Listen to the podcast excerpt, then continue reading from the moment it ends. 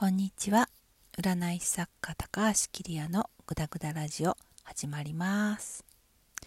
今日はですね占い師は嘘を見抜けるのか。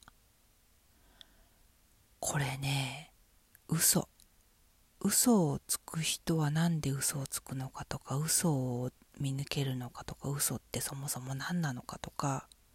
結構ねずっと前から考えてます。何なんでしょうね嘘ってね、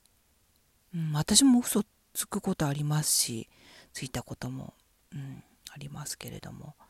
何なんでしょう嘘って。それでねあの占い師は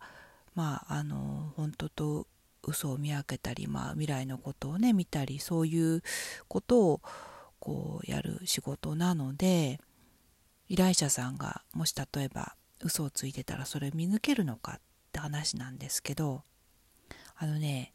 ある程度ね分かります。全部とは言わないけど大体なんとなくん？これ本当かな？とかね。あのなんかこれはこうじゃないなとかね。その程度では分かります。例えばカードとかがあのタロットカードとかをやってる人だったら分かると思うんですけどみんな反対に出たりとか、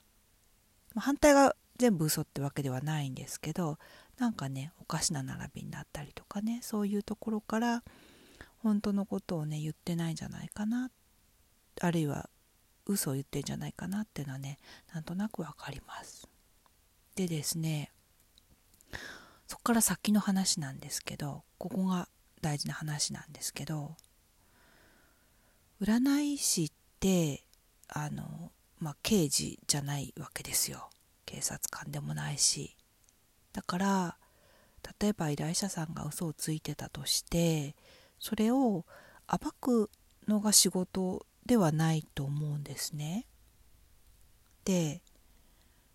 私もあの自分自身の嘘あるいは自分とね、まあ、身近な人の嘘そういったことにいろいろ悩み迷いなどがあり思ってるのは嘘は嘘なんですけどその嘘をついてる人が嘘をつくついてるっていうのは事実なわけじゃないですか。我思うゆえに我ありみたいな。我嘘をつく我ありみたいなね。その嘘をついてるっていう真実はまあ嘘の中身がどうであれ真実なわけだから相手を結局そのまま受け止めるっていうのは変わらないかなっ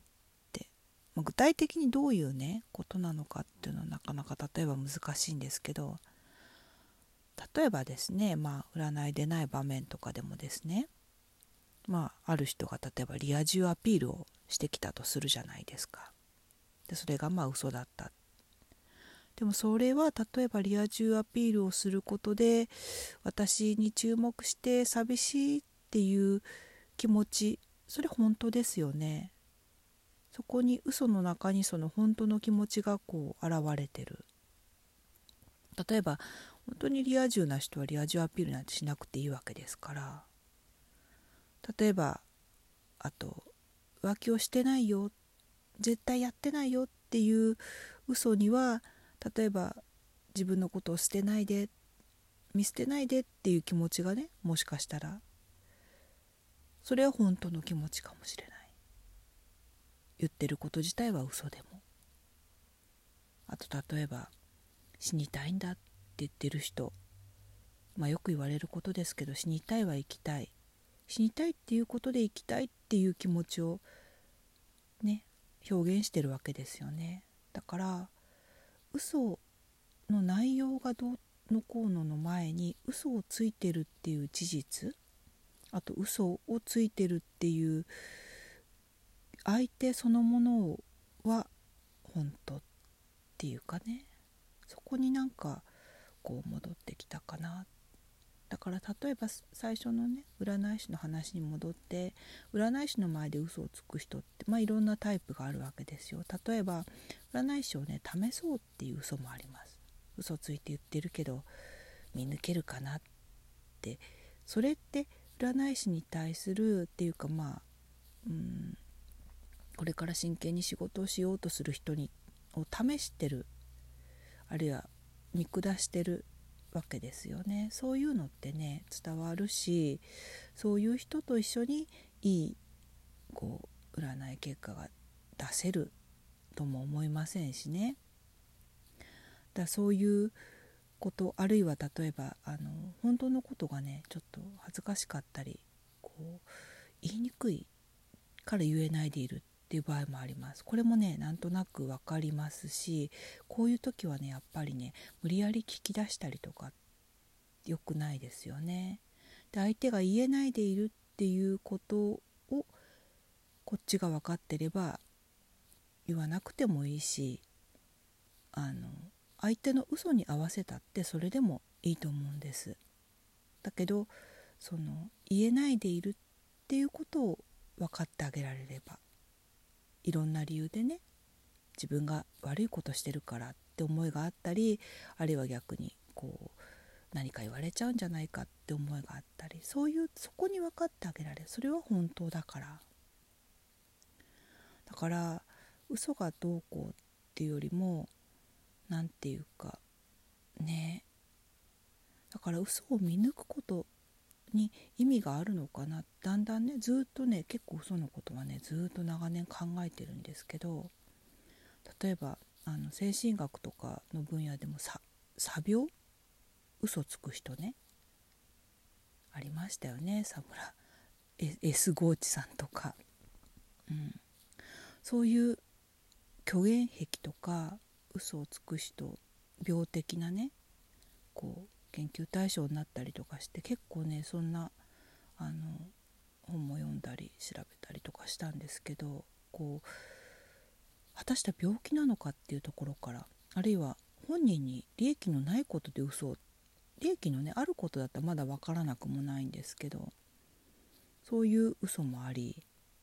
本当ね嘘の世界って奥が深い。奥が深いしよくわからない。ですよね。でその精神医学の分野でも例えば精神科のお医者さんは嘘を見抜けるのかっつったら必ずしもねそうとは限らないんですよね。もちろん普通の人よりは嘘をついてる時のアクションとかこうそういったものに敏感だっていうのはあると思うんですけどもじゃあやっぱりどうするかっていうとその嘘をついて相手そのものを嘘の内容も含めね受け入れてじゃあどうしていくか。例えばまあ精神科がかかるっていうのはその生きづらさを何かしら抱えてるわけでしょうか。じゃあその生きづらさをどうしていくかっていう、まあ、結局行動に行動に現れてるものに注目していくしかないんですよね。だからまああの占い師として接する時にもそのご相談に来るっていう何かしらの困難をねこう抱えていらっしゃるお客さんに対してはそのたとえ嘘をついているとしてもその嘘がどうのこうのではなくってその困難を解決するのにどうしていこうかっていうそっちに注目するって感じですね。だからもしかしたら日常の中で占い師でない人でも相手が嘘をついている。いろんな場面でね相手が大人だったり子供だったり、うん、あると思うんですよね。そういう時にそのなんだろう、まあ、犯罪とかに関わることだったら本当にねやっぱり確かなことをあの明らかにする必要あると思うんですけどそうじゃなくて人間関係の場合はこう必ずしもなんだろうで接する必要はないのかなともねなんかね思うようになってきたりしてそもそも本当って何よってね、まあ、そんなところまで言ってしまうんですけれども嘘ってね本当にね奥が深く不思議でわからないものですよね。わからないものだからあのわからないままでもいいのかもしれない。であの精神学の行動療法とかもそうなんですけどわからないものをこうほじくり返すあるいはこう何て言うんでしょう。わからないからどうどうすればいいのかっていうんじゃなくて分かることだけをとりあえず考える。目の前に現れていること。もし例えば、え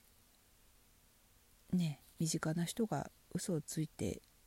ね騙そうとしているとしてももし行動に愛があるんだったらそれはそれでいいんじゃないかしらとかね。うん。そういうわけで今日は占い師が嘘を見抜けるのかという話からいろんな嘘の話を考えてみました。こういったことはこれからもまた引き続き考えていきたいと思います。